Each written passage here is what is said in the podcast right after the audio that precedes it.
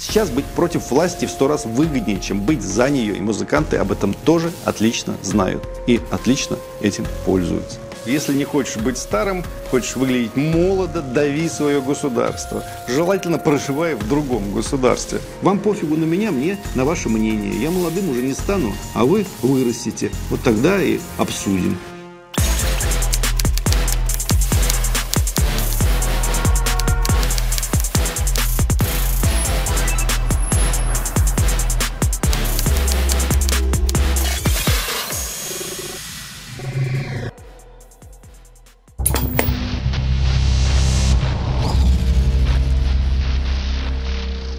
А представьте, что у нас на год отключили социальные сети. Или даже так, читать и писать в них будет можно, а загружать свои фотографии нельзя. Есть вероятность, что после такого решения протестная молодежная активность существенно снизится и померкнет.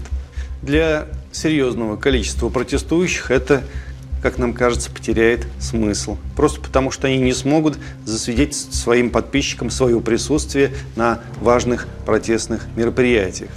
Одно дело, когда ты выходишь делать свою буржуазную революцию, у тебя есть прекрасная возможность сфотографироваться с ОМОНовцем в автозаке или сделать селфи с плакатом, чтобы засвидетельствовать, какой ты свободный и смелый гражданин, готовый отстаивать вашу и нашу свободу.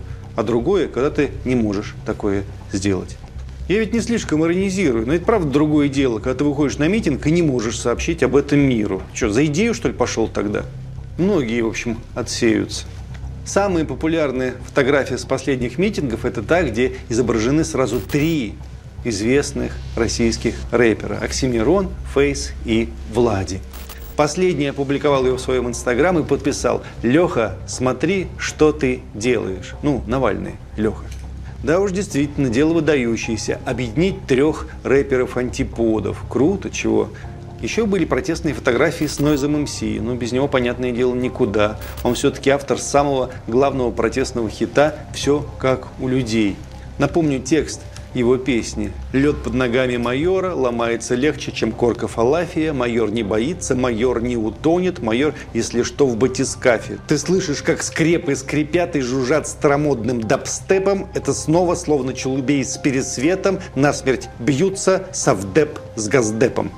Видите, как быстро можно от корки фалафеля договориться до челубея с пересветом. И молодежи это нравится, конечно. Для молодежи это глубоко и свежо. Клип на эту песню, кстати, посмотрели уже более 22 миллионов раз. Такие вот цифры. Специально обращаю на это внимание дорогих телезрителей, а то нам регулярно указывают на то, что мы рекламируем никому неизвестных и ненужных рэперов начнет нас очень быстро душить. Голову в коробке пластмассовой вместе с телефоном, ключами и паспортом. Рентгеном в сканере просветят ласково в целях безопасности государственной. Еще нам говорят, что все эти оппозиционеры работают исключительно за бабло. И здесь мы тоже вас огорчим. Наверное, это не так. Скорее всего, в силу молодости, страстности, а также вследствие того, что эти ребята не прочитали несколько наиважнейших книг из русской классики, они делают все это искренне. Тем более, наша политическая система, знаете, тоже не подарок. Люди в нашей политической системе сплошь и рядом, как бы сказать, скучные, надоевшие, меркантильные. Смотреть на них не слишком хочется. Другой вопрос, что этих очень часто скучных, но все-таки русских людей желают завалить, снести другие, зачастую еще более скучные и меркантильные, но уже не русские люди. Но парней из рэпа это волнует куда меньше. Они искренне верят, что власть у нас чудовище. Она бывает чудовищем, как и любая другая власть. И они дергают это чудовище за ус. Ведь если трое рэперов-смельчаков сфоткаются для своего инстаграма, и все молодежные паблики разнесут это фото и в закреп ее поставят, то чудовище в виде государства может напугаться и убежать в свою чудовищную нору. И тогда всех политзаключенных отпустят, и станет у нас во главе страны самый добрый, самый красивый президент. А полицию и армию мы распустим, и Крым мы вернем Украине, и Донбасс тоже вернем, и с американцами дружить станем, а с попами вот не станем дружить. Пармезан зато вернется на стол, и от советского арабского менталитета, наконец, мы избавимся, и мальчикам разрешат жениться друг на дружке. Ну а если пока этого не случится, то все равно от хороших фоток в Инстаграме результат правильно достигается, потому что митинги – это тренд. Трендом надо пользоваться. Расскажи, почему ты здесь, почему для тебя важно было сегодня выйти? Ну, мне не позволяет совесть стоять в стороне. больше нечего сказать. Ну просто совесть, если есть у тебя, то я не могу пройти мимо лично. Ничего не попишешь. Законы шоу-бизнеса. Если есть волна, надо волну оседлать.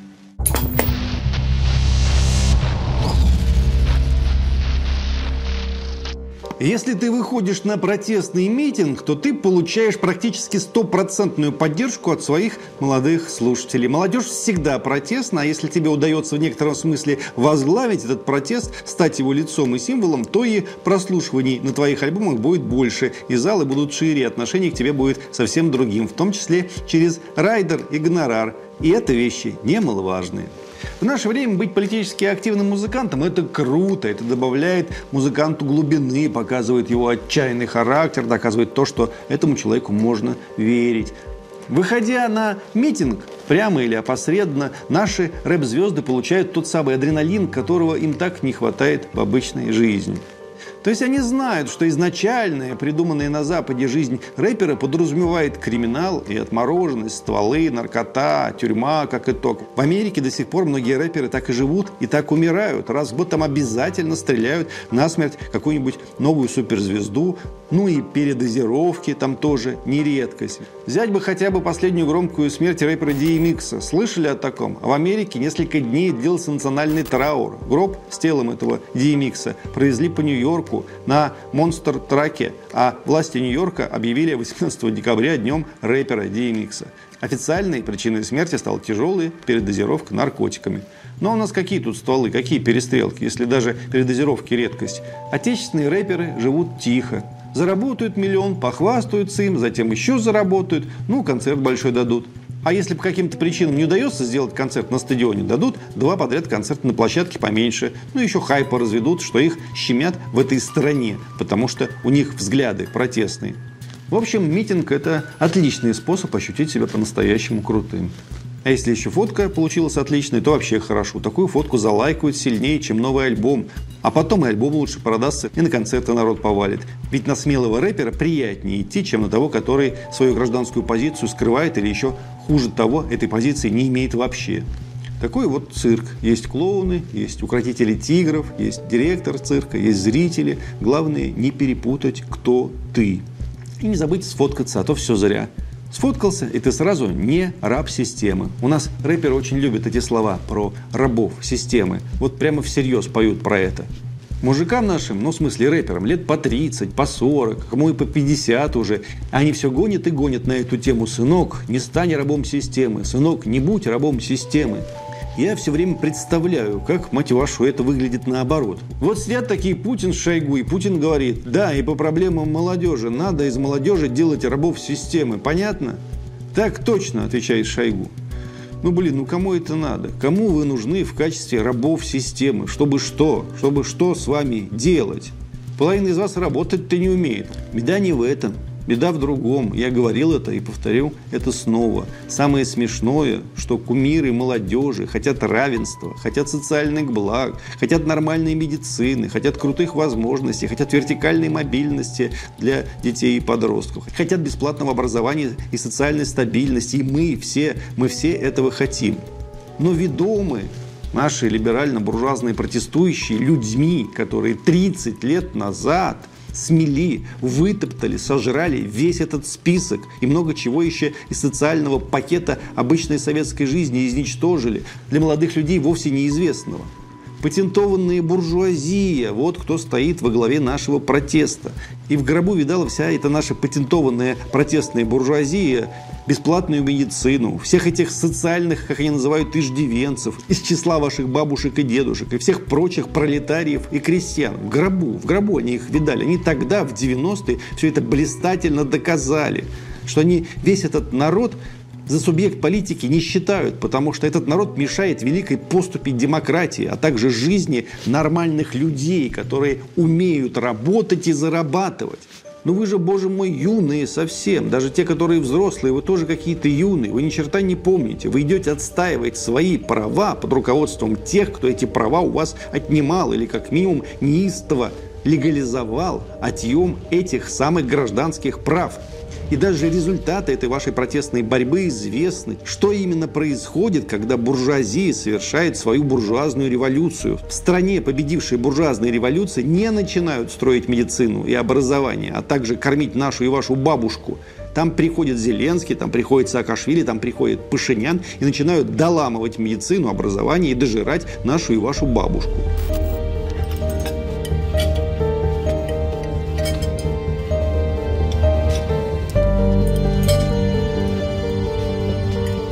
Услышите ли вы это? Нет, не услышите. Не потому, что вы очень искренние и страстные, а потому, что вы упрямые и бестолковые.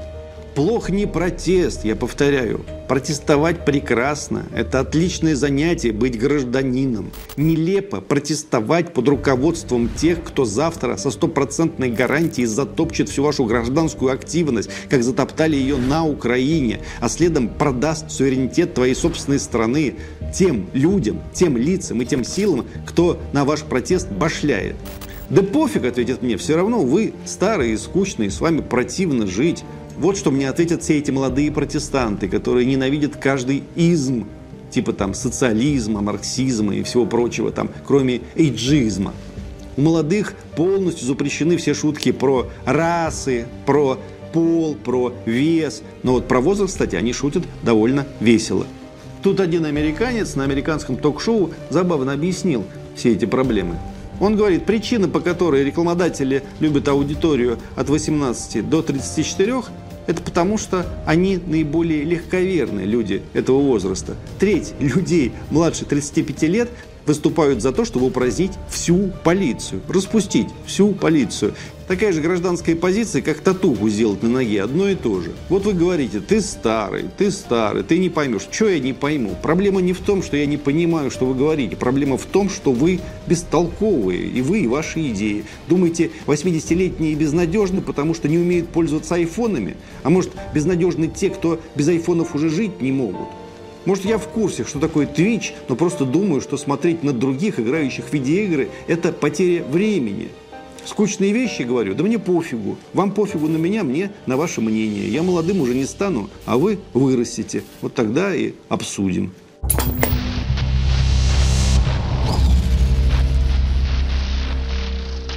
И вот бесконечные гонки по кругу. Если не хочешь быть старым, хочешь выглядеть молодо, дави свое государство. Желательно проживая в другом государстве. И вот еще один протестант на старости лет хайпит изо всех сил. Максим Покровский его зовут, солист группы «Ногу свело». Не так давно группа сообщила о решении перенести на осень тур по Сибири, который должен был начаться 25 апреля в Омске и продолжиться концертами в Новосибирске, Барнауле, Томске и так далее плохие промоутеры, нет у нас отличные промоутеры. Проблемы на местах, вот это уже горячее. Но не спешите винить людей на местах. На всех площадках работают отличные профессионалы, готовые нас принять. Но этих отличных профессионалов в большинстве городов тура вызвали в какие-то очень важные кабинеты и сказали, что концерт «Ногу свело» состояться не должен. А если состоится, то площадки просто закроют. Поэтому я вынужден сообщить о переносе нашего тура на осень какие-то важные кабинеты. Какие же, Максим? Может, сам Путин не хочет, чтобы по Сибири пели свою хару Мамбуру? И вот Путин звонит опричникам? Или Максим и впрямь думает, что все дело в его новых хитах, которые так активно смотрят на Ютубе? Вот отрывки из этих песен, оцените. Все в каком-то тумане, я иду по приборам, Никого на поляне, все укрылись по норам. В ожидании позора сердце гложет обида. Мы потомки террора, мы посланцы ковида. Горит на площади языческий костер, мы в нем своих сжигаем братьев и сестер. Это у наших музыкантов от Покровского, да, скажем, Андрея Макаревича так принято все валить в кучу. И наше террористическое сталинское нежитое прошлое, и ковид, который Россия, как нам кажется, перенесла в самой мягкой форме и с минимумом ограничений, в отличие от Запада. И дальше, короче, в этой же песне поется. Пусть узнают потомки, как мы верили в байки, угорая в ТикТоке, убиваясь за лайки, но потом оказалось, все вокруг это зона кузовов автозаков и дубинок ОМОНа. Такая вот действительность у нас. Или вот отрывок из другой его песни, которая называется «Молчание ягнят». Нашей кровью тротуары мыли, нам в сердца прикладами стучали. Мы слова любви давно забыли, потому что столько лет молчали.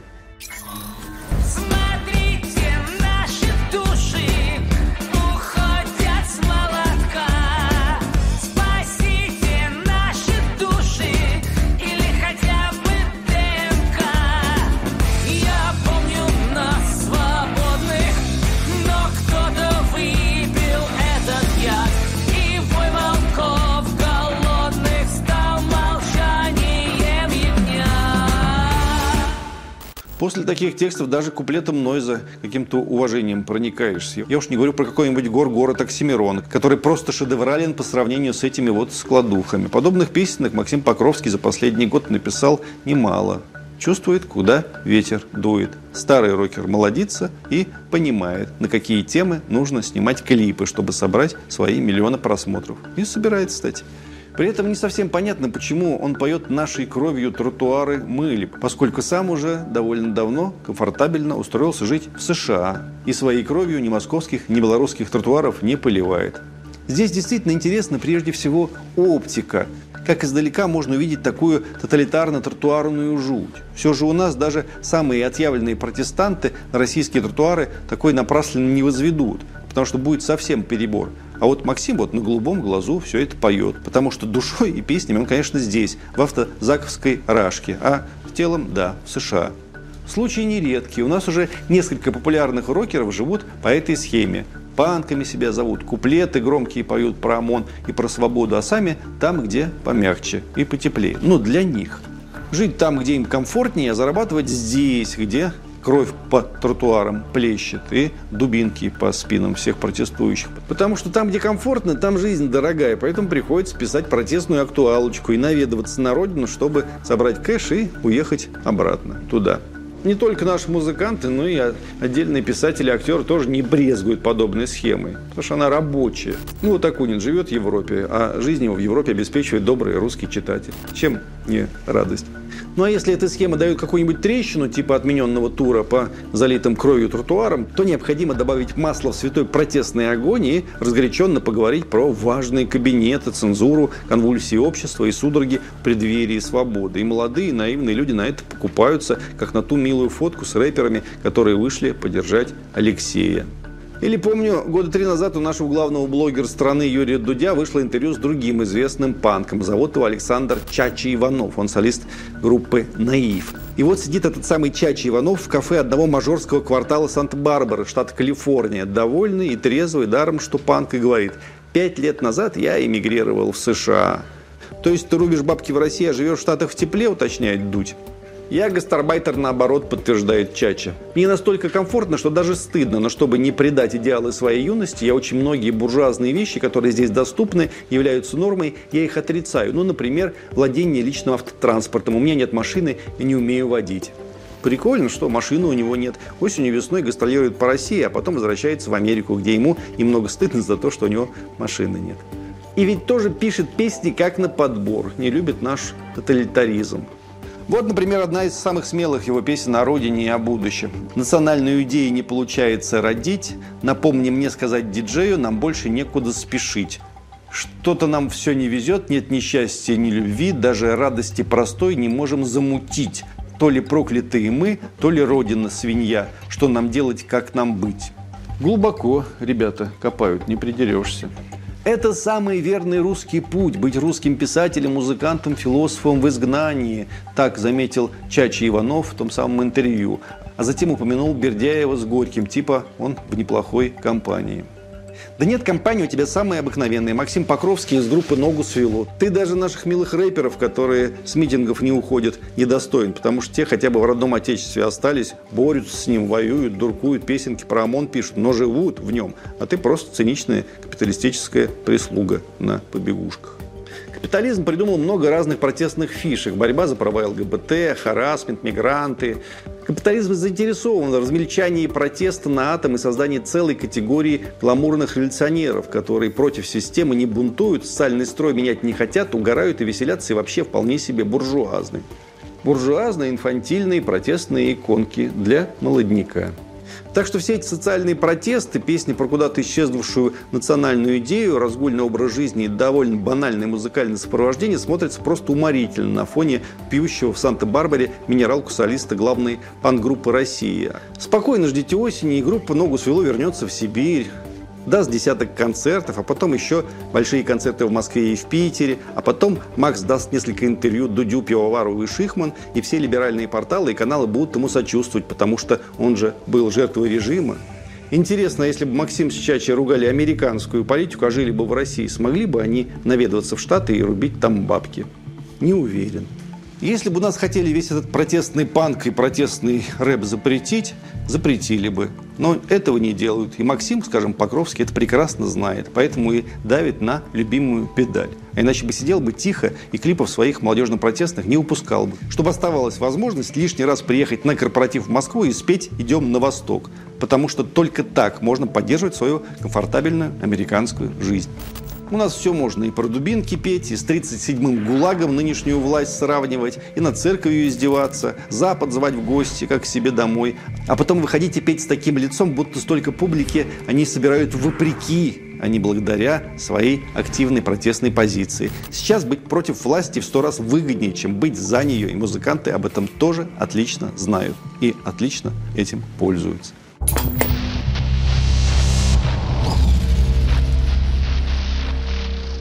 Ну как же мы столкнулись с ситуацией, когда огромное количество молодых людей так категорически настроено по отношению к собственному государству, по отношению, так сказать, к консервативным ценностям.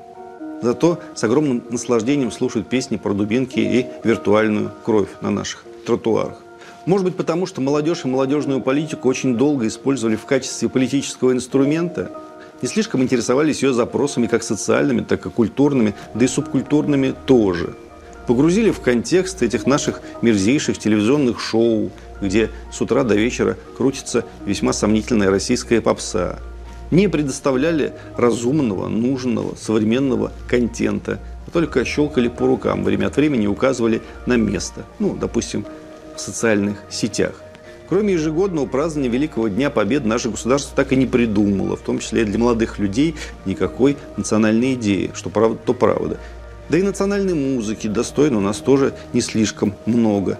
Национального кино тоже не просматривается. В целом российскому государству последние десятилетия было, прямо говоря, не до культуры.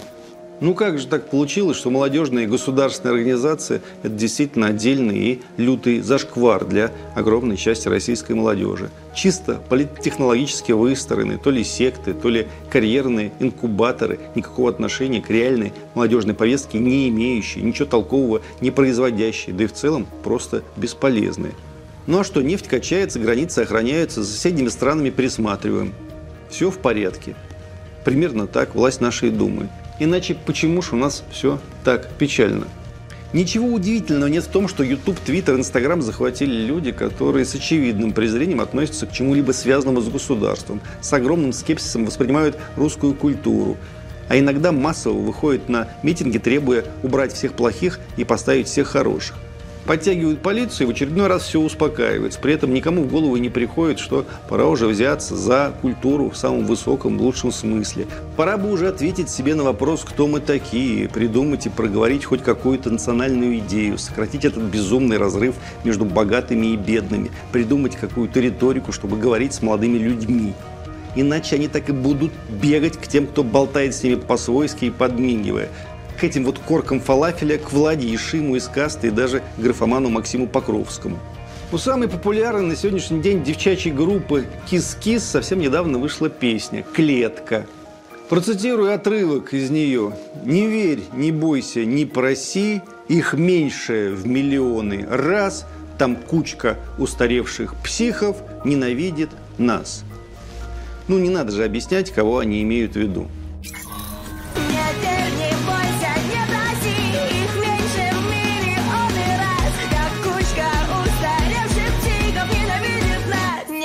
Переживай, все хорошо, баба в порядке, если ты меня нашел. Это на самом деле дилемма. С одной стороны какие-то устаревшие психи, а с другой стороны психи юные. И как выбраться из этого круга совершенно пока непонятно.